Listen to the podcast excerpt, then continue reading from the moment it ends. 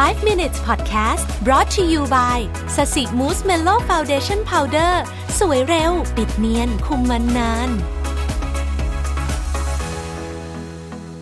สวัสดีครับไฟว์ minutes podcast นะครับคุณอยู่กับโรบินหันสาหะครับ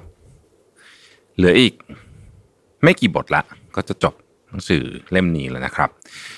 แต่ว่าบทนี้น่าสนใจนะเพราะว่าเป็นบทที่ผมคิดว่าหลายคนก็ตั้งคำถามอยู่เหมือนกันอาจารย์คิมเขียนว่ามหาวิทยาลัยคืออะไรสำหรับเรานะฮะคือมันเป็นการตั้งคำถามที่น่าสนใจเพราะว่าผมเชื่อว่าหลายคนไม่ได้นึกถึงเหมือนกันจริงๆผมเองก็ไม่เคยนึกในมุมนี้ก็รู้ว่าต้องเรียนทุกคนก็เลยไปเรียนกันนะฮะในยุคผมนี่มันอาจจะลามปามไปถึงปริญญาโทด้วยเลยนะเพราะว่าตอนนั้นเนี่ยทุกคนก็ไปเรียนกันนะฮะแต่ว่ายุคนี้ก็เริ่มมีคนตั้งคำถามมากขึ้นสำหรับการเรียนต่อปริญญาโทแต่ว่าแม้แต่ปริญญาตรีเองเนี่ยมหาวิทยาลัยคืออะไรสำหรับเราเนี่ยนะเป็นคำถามที่น่าสนใจอาจารย์คิมบอกว่าถ้าผมถามคุณว่ามหาวิทยาลัยคืออะไรเนี่ยคำตอบของคุณนี่คุณจะลังเลใจหรือเปล่าในวัยเด็กเราทุกคนถูกปลูกฝังให้สอบเข้ามหาวิทยาลัยดีๆให้ได้แต่เคยคิดกันไหมว่ามหาวิทยาลัยเป็นสถานที่แบบไหนเมื่อเป็นนักศึกษาในมหาวิทยาลัยแล้วเนี่ยความสำคัญของมหาวิทยาลัยคืออะไรหากคุณยังไม่ได้สอบเข้ามหาวิทยาลัยอาจารย์คิมบอกว่าขอเปลี่ยนคำถามแล้วกันนะเป็นอะไรคือสิ่งที่คุณต้องทำเมื่ออายุยี่สิบปีคำถามนี้น่าสนใจว่ามันไปตรงกับชื่อหนังสือเล่มเล่มหนึ่งที่ผมรู้สึกว่าเป็นหนังสือที่ที่ดีที่สุดเล่มหนึ่งที่ผมเคยอ่านในชีวิตเนี่ยนะฮะก็คือน่าจะรู้อย่างนี้ตั้งแต่อายุยี่สิบนะฮะเป็นของอาจารย์ทีน่าซิเล็กซึ่งก็เป็นหนึ่งหนังสือที่ที่ขายดีมากๆแล้วก็แล้วก็เขียนถึงแง่มุมชีวิตที่มีความคล้ายกับไม่ไม่คล้ายอะแต่ว่ามีมีมีมีบางจุดที่คล้ายแล้วกันนะฮะกับหนังสือเล่มที่ผมกำลังอ่านอยู่ก็คือเพราะเป็นวัยรุ่นหนึ่งเจ็บปวดเนี่ยบางส่วนเหมือนกันอ่ะกลับมาที่คำถามนี้นะครับบอกว่าสิ่งที่คนหนุ่มสาวอย่างคุณควรจะแสวงหาคืออะไรคือสิ่งที่อาจารย์อาจารย์คิมตั้งคำถามไว้อาจารย์บอกว่าเขาเชื่อว่านะสามสิ่งที่ควรจะมีเมื่ออยู่ในรั้วของมหาวิทยาลัยอันที่หนึ่งคือความรู้ที่ยิ่งใหญ่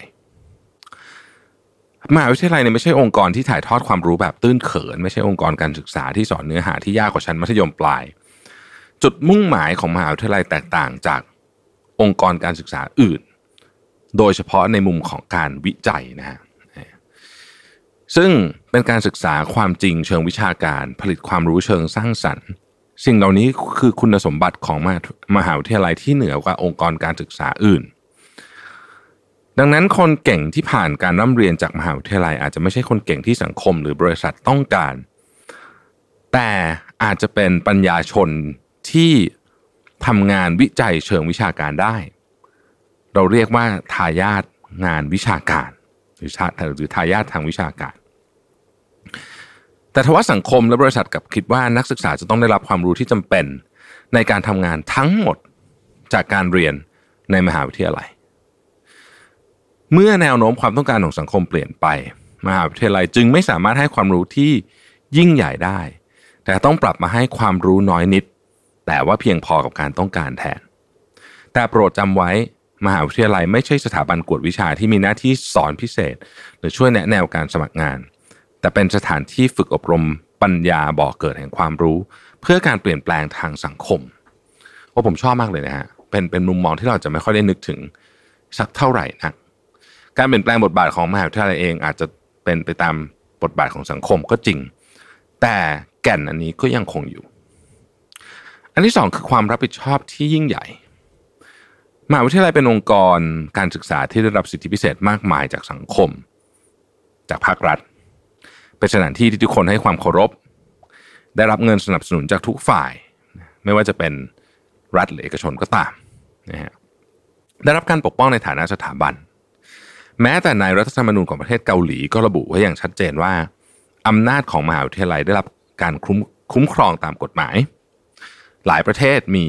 กระทรวงสำหรับมหาวิทยาลัยโดยเฉพาะประเทศไทยเองก็เป็นหนึ่งในนั้นนะฮะการที่มหาวิทยาลัยได้รับสิทธิพิเศษ จากสังคมมีความหมายลึกซึ้งว่าจะต้องมีความรับผิดชอบต่อสังคมอย่างแน่วแน่เป็นความรับผิดชอบที่ยิ่งใหญ่ที่จะต้องทำหน้าที่เสมือนรถลากแห่งการเปลี่ยนแปลงทางสังคมพัฒนาประเทศกล้าวิพากษ์วิจารณ์เพื่อกระตุ้นความคิดของคนในสังคมนี่คือสาเหตุว่าทำไมการเปลี่ยนแปลงโดยเฉพาะการเปลี่ยนแปลงด้านการเมืองเนี่ยมาจากคนในวัยที่กำลังอยู่ในช่วงการเรียนมหาวิทยาลัยเยอะมากอาจจะเป็นเพราะเหตุนี้ก็ได้นะฮะมหาวิทยาลัยในอดีตมีความรับผิดชอบและหน้าที่ต่อสังคมหลายด้านยกตัวอย่างในช่วงที่ประเทศเกาหลีเปลี่ยนแปลงการปกครองเป็นระบอบประชาธิปไตยเป็นช่วงที่ประเทศอ่อนแออย่างสุดขีดในเวลานั้นมหาวิทยาลัยมีบทบาทในการเรียกร้องประชาธิปไตยและขับไล่รัฐบาลเผด็จการพร้อมทำให้สถานที่มอบความรู้หลักทฤษฎีทางเศรษฐศาสตร์จนสังคมเกาหลีเกิดการปฏิรูปเปลี่ยนแปลงอย่างมั่นคงและเป็นระบบแต่อย่างไรก็ตามหลังจากที่สังคมเศรษฐกิจและการเมืองเกาหลีมีเสถียรภาพสูงขึ้นมหาวิทยาลัยดูเหมือนจะถูกลดบทบาททางสังคมลงอาจารย์มหาวิทยาลัยแต่ละท่านเอาแต่ทำงานวิจัยของตัวเองส่วนนักศึกษาก็ตั้งหน้าตั้งตาเพิ่มความสามารถในการเตรียมตัวหางานไม่มีใครสนใจความรับผิดชอบของมหาวิทยาลัยที่มีต่อสังคมอีกแล้วทั้งที่มหาวิทยาลัยคือองค์กรที่ขับเคลื่อนสังคมถ้าไม่ได้มอบคุณค่าเชิงผู้นำหรือผู้ตามก็อาจจะไม่ได้เรียกว่าเป็นมหาวิทยาลัยก็ได้นะฮะนี่คือมุมมองอาจารย์คิมนะฮะซึ่งผมก็คงมีบางอาจไปบอกว่าผิดหรือถูกอย่างไรแต่แต่ผมเชื่อจริงๆว่าถ้าเราดูประวัติศาสตร์ไม่ต้องเกาหลีหรอกที่ไหนก็ได้นะฮะเราก็จะพบว่าการเคลื่อนไหวของนักศึกษามหาวิทยาลัยเนี่ยเป็นจุดเปลี่ยนสำคัญทางสังคมของหลายประเทศมากๆอันที่สามความฝันที่ยิ่งใหญ่มหาวิทยาลัยเป็นองค์กรที่มีเป้าหมายสู่อนาคตเป็นแหล่งเชิงปัญญาและสร้างสรรค์งานวิชาการศาสตร์ต่างๆเป็นสถานที่เพาะบ่มความรู้ใหม่ๆแห่งอนาคตที่ทรงคุณค่าทำให้มวลมนุษยชาติเกิดการพัฒนาอย่างต่อเนื่องมหาวิทยาลัยมีหน้าที่มอบอนาคตที่ยิ่งใหญ่มากกว่าปัจจุบันให้แก่สมาชิกทุกคนในสังคมแต่ปัจจุบันสมดุลของมหาวิทยาลัยกำลังสั่นคลอนเพราะสังคมมองข้ามเป้าหมายที่แท้จริงของมหาวิทยาลัยถ้าอำนาจและทุนของมหาวิทยาลัยไม่สามารถดำรงอยู่ได้อย่างเป็นอิสระมหาวิทยาลัยก็ไม่มีทางผลิตบุคลากรผู้มีความฝันอันยิ่งใหญ่คืนสู่สังคมได้การเปลี่ยนแปลงเชิงเศรษฐกิจสองสังคมในระยะสั้นๆแล้วนำมาปฏิรูปมหาวิทยาลัยอาจเกิดผลเสียร้ายแรงได้ซึ่งภายภาคหน้าผลเสียนี้จะกลับคืนสู่สังคมและประเทศชาติอีกครั้งเมื่อมหาวิทยาลัยไม่ไม่อาจต้านกระแสสังคมและเศรษฐกิจได้จึงต้องปรับเปลี่ยนเป้าหมายมหาวิทยาลัยซึ่งเคยเป็นสถานที่เพาะบ่มความฝันแห่งอนาคตถูกเปลี่ยนเป็นสถานที่ที่คำนึงถึงแต่ผลกำไร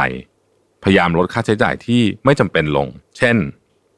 เงินบำเหน็จบำนาญหลังเกษียณของอาจารย์ความจริงแล้วมหาวิทยาลัยไม่จำเป็นต้องยึดหลักอนุรักษ์นิยมมากเกินไปแต่ก็ไม่ควรคล้อยตามสภาพปัจจุบันของสังคมจนขาดเอกภาพด้วยเช่นกันเมื่อคุณค่าของมหาวิทยาลัยกับอาจารย์แปรเปลี่ยนไปตัวนักศึกษาจึงต้องปรับเปลี่ยนไปด้วยทุกคนขาดการพิจารณาและค้นหาว่าพรสวรรค์ที่ติดตัวมาตั้งแต่กำเนิดคืออะไรมุ่งแต่หางานในชีวิตที่มั่นคง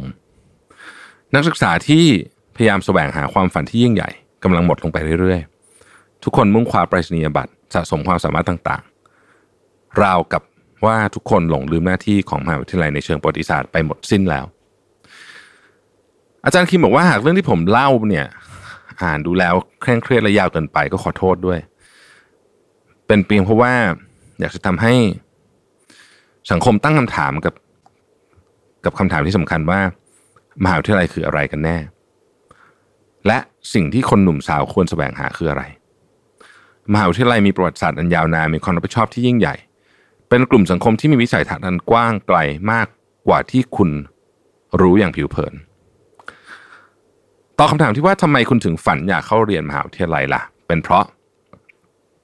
มหาวิทยาลัยเป็นแหล่งเติมความสามารถในการหางานใช่หรือเปล่าหรือตั้งใจจะน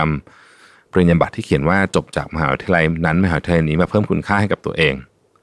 เหมือนผลส้มที่ติดฉลากว่าปลูกจากที่ไหนทำไมไม่เชื่อมั่นในพลังมหาศาลที่ซ่อนอยู่ใต้ในตัวคุณทำไมถึงคิดถึงแต่ผลกำไรเล็กน้อยที่อยู่เบื้องหน้าขอถามอีกครั้งนึงว่ามหาวิทยาลัยคืออะไรสำหรับคุณ